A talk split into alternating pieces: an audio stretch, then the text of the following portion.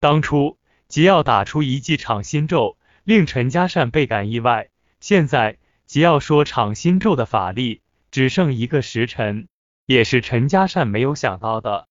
感觉时间紧迫的陈家善扶起地上被管家支配的铁蛋，问话直奔主题：“包管家，既然你死后依旧延续杨氏多情的心智，既然你做鬼后一厢情愿心仪香兰，那么今天上午……”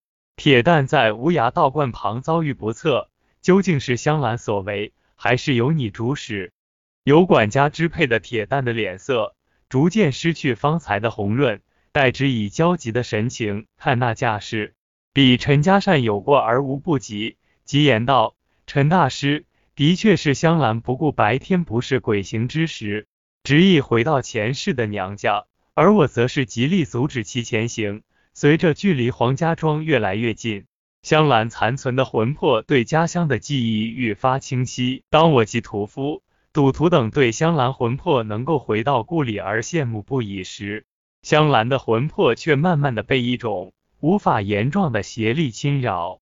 此时的香兰努力支配铁蛋，躲在凌风和纳兰两个纯阳肢体中间，但无济于事。当马车行至道观旁时，香兰的魂魄被一种无名的邪力控制，最终被掠走。赶车少年说：“分明听到女人的喊声，你是说那喊声是香兰的？”吉耀问。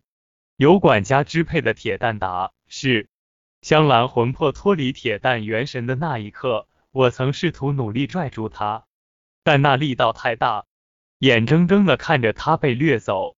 我伤心的是，他竟没回头看我一眼。吉耀训斥道：“你真是一个情种！此时香兰的魂魄已经遇到危险，你还一厢情愿的期望他回头看你一眼？”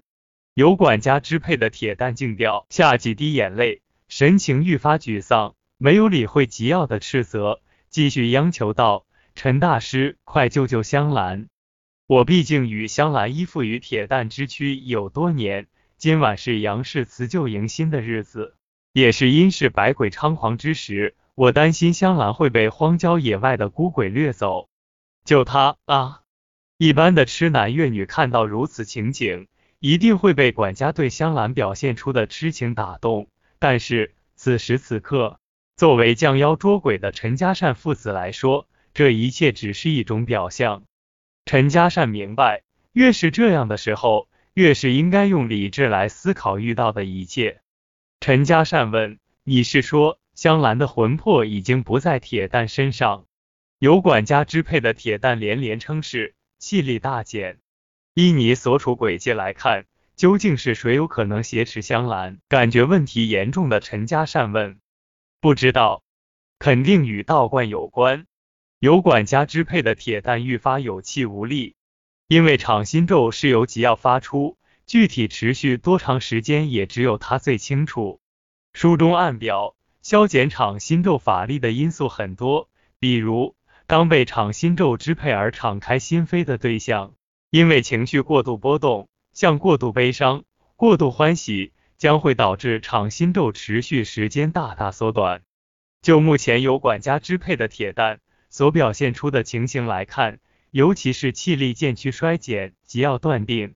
场心咒的法力将很快消失，而不是刚才所保证的一个时辰。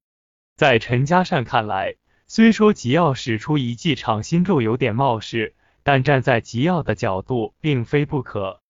吉耀原本是想借此了解铁蛋去黄家庄的真实意图，谁也不会想到，在场心咒法力作用下，最先敞开心扉说实话的竟是管家。从管家的实话中。陈家父子了解到两大信息：一是管家心仪香兰，当然这个信息看上去有些荒诞；二是香兰的魂魄已经不再依附于铁蛋的元神。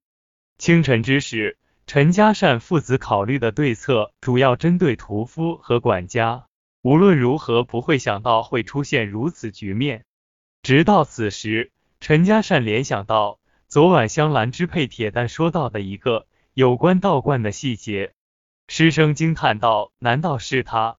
场心咒的特点，消减场心咒法力的因素很多，比如当被场心咒支配而敞开心扉的对象，因为情绪过度波动，像过度悲伤、过度欢喜，将会导致场心咒持续时间大大缩短。